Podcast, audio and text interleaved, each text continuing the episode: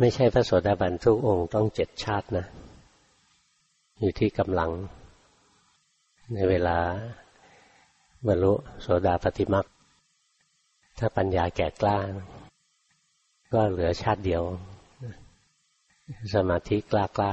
อาจจะเหลือสามชาตินึงถ้าทั่วๆไป อินทรีย์ไม่แก่กล้า ก็ไม่เกินเจ็ดชาติ เวลาบรรลุ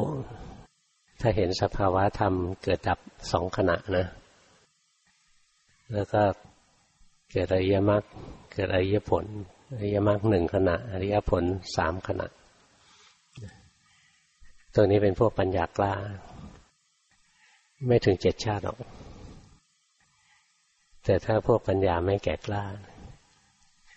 เกิดสภาวะเกิดดับให้ดูภายในเนี่ยสามขณะก็ทวนเข้ามาหาจิต หนึ่งขณะนะเข้ามาถึงตัวรู้แล้วเข้ามาถึงธาตุรู้แหวกธาตุรู้ออก เกิดระยะมรรคหนึ่งขณะจิต เกิดระยะผลสองขณะจิต สัมผัสพระนิพพานสองขณะ พวกนี้ปัญญาไม่กล้านะพวกนี้อาจจะสามชาติเจ็ดชาติอะไรไป